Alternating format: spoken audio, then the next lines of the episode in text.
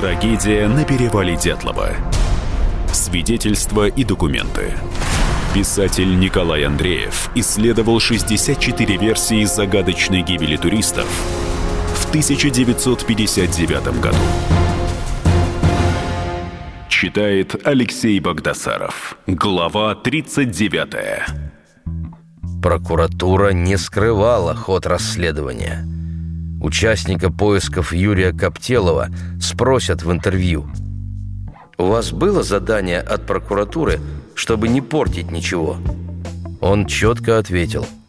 «Не было у нас никакого задания. С самого начала не было». Интервьюер настаивает. «А было? Свое дело сделали и больше не суйтесь». Коптелов терпеливо разъясняет. Ничего такого не было сказано. Не было предписаний. Вот это делайте, а это не делайте. Все было открыто. Шаравин на эту же тему. Запрета фотографировать не было. Если бы кто-то имел с собой фотоаппарат, то снимал бы, задайся он такой целью. Брусницын вспоминает, что когда откопали найденную палатку – даже не думали, что нужно сохранить для следствия все как было, потому и бездумно рубили брезент ледорубом. Потом получили от Иванова за это нагоняй. Пришлось следователю делать подробный опрос, в каком состоянии была палатка, что в ней было. Свидетельства иногда противоречили друг другу, о чем-то вообще не упоминали. Взять ту же изрезанную лыжную палку. Куда она делась, никто не мог припомнить потому и нет ее фото. Да Иванов и не заинтересовался ею. Он не был туристом, потому не понимал, что это ненормально – уничтожать палку. Брусницын вспоминает.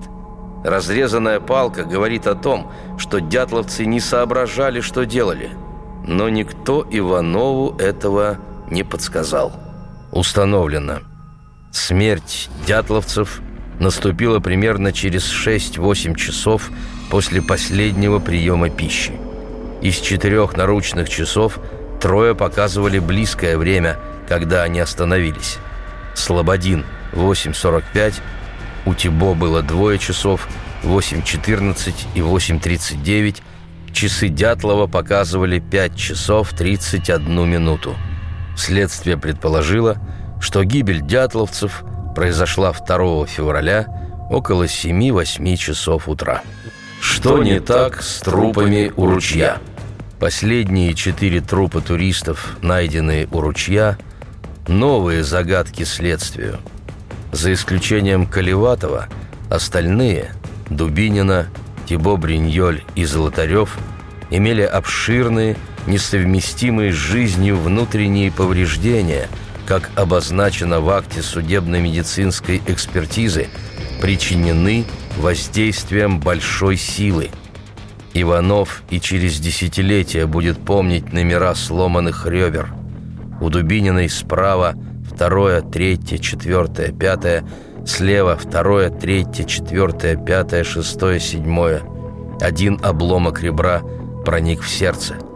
У Золотарева второе, третье, четвертое, пятое, шестое ребра. Видимых внешних телесных повреждений не обнаружено.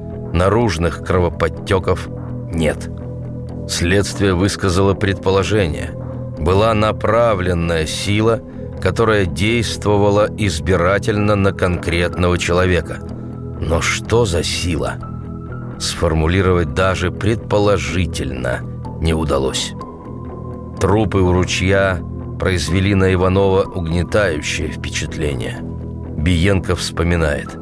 После страшной находки 4 мая я виделся с Ивановым лишь единожды, и меня поразила перемена в нем. Исчезла живость характера, словно он постарел на много лет. «Ты знаешь, Слава», — сказал он, — «мне кажется, что там было два приложения неведомой нам стихийной силы — Одно психическое, выгнавшее здоровых ребят из палатки. И второе, физическое, искалечившее и убившее трех ушедших в сторону от основной группы. Перемену в Иванове современные исследователи склонны объяснять просто. Он получил в обкоме указание искажать следствие, уводить его в сторону от настоящей причины гибели ребят. Но это мнение бездоказательное. А измениться он мог, потому что перестал вообще что-то понимать. Потерял надежду разобраться в причинах трагедии. Иванов в следственной практике встречал подобные повреждения. Если на человека воздействует большая сила, например, наезд автомобиля на бешеной скорости – Получить такие повреждения просто от падения невозможно. Могла объявиться на перевале большая сила на бешеной скорости. Теоретически да, но практически. Что это может быть? Значит, надо выяснить, что нанесло повреждения тем, кто у ручья, или кто нанес. Никаких идей у Иванова не возникало. Но вот на что он обратил внимание. Когда уже в мае мы с Масленниковым осматривали место происшествия, то обнаружили, что некоторые молодые елки на границе леса имеют обожженный след. Но эти следы не носили концентрической формы или иной системы. Не было и эпицентра. Это наводило на мысль о направленном как бы тепловом луче или сильной, но совершенно неизвестной энергии, действующей избирательно. Снег не был оплавлен, деревья не были повреждены. Создавалось впечатление, что когда туристы на своих ногах прошли более 500 метров вниз с горы, то с некоторыми из них кто-то направленным образом расправился. Кто-то. Но кто именно? Иванов не указывает на конкретного преступника – но, судя по всему, он имел в виду неких инопланетных пришельцев. Уже много позже он придет к выводу. Скорее всего, гибель туристов не обошлась без участия НЛО. Чем можно объяснить травмы? Загадка травм не дает покоя многим исследователям. Объяснение первое – Травмы они получили, когда спускались от палатки. На их пути три гряды камней. Ребята и девчата падали, некоторые неудачно, получали ушибы, некоторые переломы ребер, а Тибо ударился о камень головой с соответствующими смертельными последствиями. На таком варианте настаивает Евгений Буянов, страстный приверженец лавинной версии – в соответствующей главе мы подробно рассмотрим его доказательства. Они заслуживают внимания. Объяснение второе. Четверка попала под обрушившийся снежный навес. Некоторые грамотные исследователи произвели подсчеты, сколько тонн снега навалилось на несчастных туристов.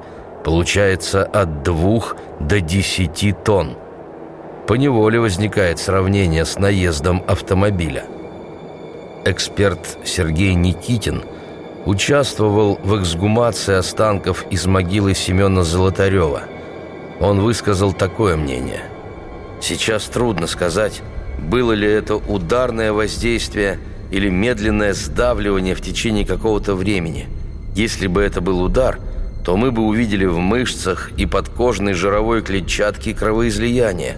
Если эта масса типа снежного слоя сдавливала постепенно – Вряд ли мы это кровоизлияние увидели бы. Кровоизлияния были отмечены при вскрытии. Значит, это говорит о том, что было резкое сдавление, резкое воздействие, не постепенное. Похоже на удар, скажем, автомобиля.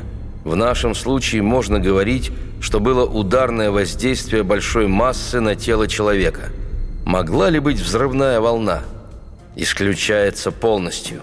Травмы были бы другого характера. С выводами Никитина согласен судебно-медицинский эксперт, которого привлекла «Комсомольская правда» Эдуард Туманов. Он сравнил данные судебно-медицинской экспертизы 1959 года и состояние костей скелета, извлеченного из могилы. Его мнение – локализация переломов ребер, который указал возрожденный – и которое было выявлено при эксгумации скелета, полностью совпадают. Но кое-чего нет в описании возрожденного. Он не описывает переломы лопатки, которые были выявлены на эксгумации. Это можно объяснить тем, что возрожденный недостаточно полно исследовал труп, то есть не были вскрыты мягкие ткани спины, что следовало бы при этом в виде экспертизы сделать при таких повреждениях. Получается, что перелом ребер возник в результате сдавления груди в передне-заднем направлении, несколько по диагонали. Это была компрессия каким-то достаточно твердым тупым предметом с поверхностью, сопоставимой с поверхностью груди. Если бы мне просто представили описание повреждений, и я не знал бы обстоятельств дела, то сказал бы, человека, скорее всего, переехал автомобиль но, учитывая ситуацию в целом, готов поверить в мистику. Все переломы разные. Должно быть какое-то невероятное стечение обстоятельств, чтобы все травмы образовались, например, от схода на человека большой массы снега. Туманов, как и Никитин, исключает травмы в результате воздействия взрывной волны. Продолжение через несколько минут. Трагедия на перевале Дятлова. Свидетельства и документы. Писатель Николай Андреев исследовал 64 версии загадочной гибели туристов 1959 году.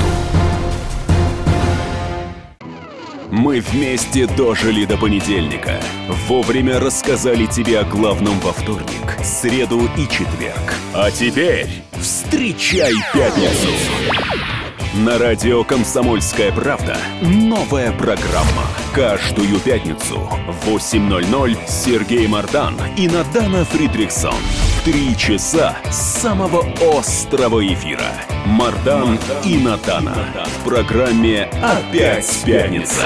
Взболтай и можешь смешивать.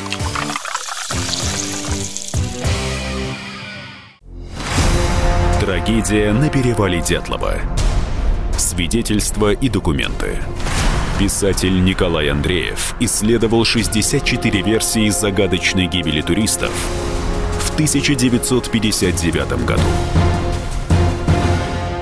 Читает Алексей Богдасаров. Глава сороковая. Туманов, как и Никитин, исключает травмы в результате воздействия взрывной волны. Исключено – ни на одном погибшем нет признаков действия взрыва. Однако надо отметить, однотипных повреждений ни у кого нет, все разные. Есть вдавленный перелом черепа у Николая Тибо, есть переломы ребер, но по разным анатомическим линиям. У одних нет повреждений костей скелета, но есть повреждения мягких тканей. У Колеватова совсем не обнаружено повреждений. И заключение Туманова – Повреждения, которые отмечены у погибших, это действие твердых, тупых предметов либо с преобладающей, либо с ограниченной травмирующей поверхностью в зависимости от того, где такие повреждения локализуются. То есть можно исключать действие инфразвука, ультразвука, взрывной волны, радиации, психогенные факторы. Травмы – исключительно действие твердых тупых предметов. Если бы на них обрушились тонны снега, то смерть четверых наступила бы от удушья. От удушья гибнут люди, попавшие в лавину. Объяснение третье. Туристов покалечили, а потом убили спецназовцы ЦРУ. Их сбросили на парашютах в район горы Атартен. Переломы ребер – результат применения американскими садистами приемов рукопашного боя. Это объяснение приводит Ракитин, автор шпионской версии. Подробно об этом будет рассказано в соответствующей главе. Объяснение четвертое. Последствия ядерного взрыва. Шамиль Сабиров, учитель истории из Зеленодольска, сообщил. В ночь с 1 на 2 февраля СССР произвел высотный ядерный взрыв в районе горы Атартен. Учитель рисует такую картину. Взрыв накрыл группу и в первый момент смертельно ранил и покалечил или оглушил четверых – Дубинину, Золотарева, Тибо и Колеватова. Оставшиеся пятеро смертельно испугались, убежали в лес и замерзли. Автор этого объяснения не имеет никакого представления о том, как выглядит местность после воздушного ядерного взрыва. Это безжизненная пустыня. Какие уж тут травмы, костей не соберешь. Не говоря уж о том, что в 1959 году СССР придерживался моратория на ядерные испытания в атмосфере. Объяснение пятое. Травмы – результат падения с кедра Тибо. Ученый-исследователь Александр Алексеенков рисует такую картину. Во время панического бегства от палатки у Дубининой возникают проблемы с сердцем. Ее укладывают у кедра. Над ней склоняется Золотарев, пытается ей помочь. А Тибо в это время вскарабкался на кедр, чтобы наломать веток для костра. Веса тела Тибо не выдержала ветка, он летит вниз, падает на Золотарева и Дубинину, ломает им ребра, а сам виском ударяется в корневище кедра, получает черепно-мозговую травму. Мне представляется как-то уж очень сложное объяснение. Да и кто потом потащил тела искалеченных к оврагу? Да если бы и нашелся такой могучий человек, то зачем? Все же у костра и безопаснее, и теплее. Объяснение шестое. Травмы, полученные в результате падения Дубининой, Тибо Бриньоля, Золотарева и Колеватова с обрыва. Это объяснение выдвинул и обосновал Владимир Борзенков. К его анализу характера травм и их причин я отнесся очень внимательно – анализирует ситуацию специалист, который имеет глубокие знания по данной теме. Сфера научных интересов Борзенкова – биомеханика и эргономика в аэрокосмической отрасли. Он занимался разработкой катапультных кресел в самолетах, защитно-спасательного оборудования для авиации и космонавтики. А это означает, что он располагает массой данных, статистикой о травмах – Борзенков, он в туризме многие десятилетия, имеет огромный опыт походов, попадал в разные ситуации, участвовал в спасательных операциях. Он неоднократно бывал на перевале Дятлова, проводил там различные эксперименты, чтобы докопаться до логики событий. Подробно анализ Борзенкова содержится в его статье краткая попытка объяснить причины и обоснование возникновения травм. Мне нравится слово «попытка» в названии. Почти все, кто приступают к разработке темы травм у погибших дятловцев, выводы делают безапелляционные. Было так, как я сказал, и только так. Борзенков не настаивает на своем объяснении. Для него это только попытка внести ясность. Но попытка сужу по содержанию статьи, весьма и весьма проработанная. Обоснована расчетами, представлены графики, схемы, кинематика. Борзенков использовал при анализе травм дятловцев возможности механической модели головы «Мангуст», которая была создана в 80-е годы прошлого века для исследования возникновения повреждений головы – это нужно знать при разработке и изучении защитных шлемов для пилотов. В модели были учтены практически все составляющие, которые влияют на травмоопасность, включая передвижение тела мозга внутри черепной коробки. Не буду приводить расчеты и схемы Борзенкова, для обычного читателя они сложны и непонятны. Представляю упрощенно ход событий, как он видится автору. Согласно предположению Борзенкова, Тибо получил травму головы во время спуска, когда группа перебиралась через одну из трех каменных гряд. Николай споткнулся, что в темноте да в спешке вполне вероятно, упал, угодил головой на острый камень. Борзенков приводит на схеме динамику образования травмы головы Тибо. Далее Борзенков пишет – Описание травм в акте возрожденного позволяет судить, что серьезные травмы получены в результате ударного, то есть кратковременного воздействия. Вполне определенно можно предположить, что внутренние травмы Золотарева, Дубининой, Тибо Бриньоля получены одновременно, в одном и том же месте, одним и тем же способом. И Борзенков рисует такую предположительную картину. Колеватов, Золотарев, Дубинина несли раненного Тибо, не увидели в темноте кромки оврага и ухнули вниз. И, цитирую Борзенкова, в результате падения друг на друга и реакции на твердую поверхность оврага получили ударно-сдавливающие повреждения. И представил схему, иллюстрирующую кинематику этого падения. Приводит и расчеты, какова должна быть ударная и сдавливающая силы, чтобы возникли именно такие травмы. Приведу цитату. Импульс силы F при этом, даже если принять время процесса в пяти единичных периодах, получается равен 16 тысячам H или около полутора ТС тонны силы. Вот вам и наезд автомобиля. Расчеты, объяснения Борзенкова смотрятся убедительно. Объясняет Борзенков и травму Рустема Слободина – по его предположению, она результат падения на склоне. Предположение обосновывается расчетами, фотографиями. Напомню, Борзенков неоднократно бывал на перевале Дятлова, досконально изучил рельеф местности, перепад и крутизну направлений передвижения туристов. И он обнаружил, что на пути бегущих туристов начало овражистой части одного из притоков Лозьвы – Высота перепада около двух метров. Борзенков пишет. Рустем Слободин подошел к этому месту, не увидел двухметрового перепада, упал головой вниз. В результате получил закрытую черепно-мозговую травму.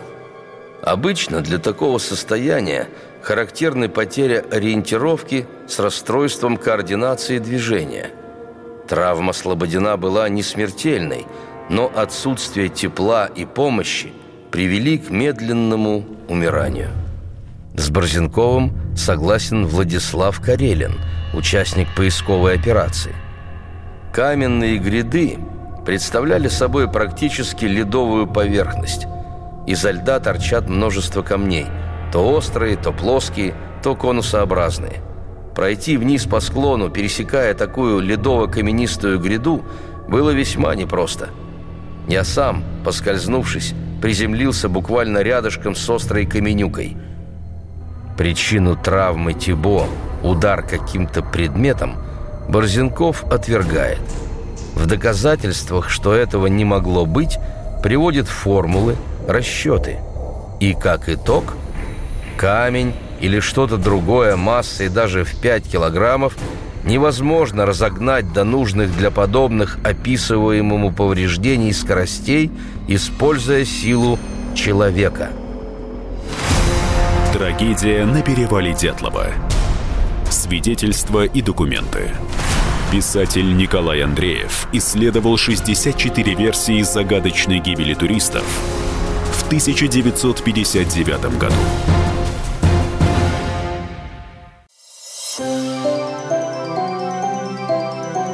Комсомольская правда представляет. Как тебя зовут? Давид Шнейдров Давид. Почему тебя назвали Давидом? Мама говорила, что звезда родилась. Давид, мы делаем тебе предложение, от которого невозможно отказаться. Синяя или красная таблетка? Я возьму большой куш. Окей, тогда ты пустишься во все тяжкие. Мы всегда платим долги. Самые лучшие фильмы и сериалы по субботам в 9.00 с Давидом Шнейдеровым. Целых два часа смотрим кино по радио.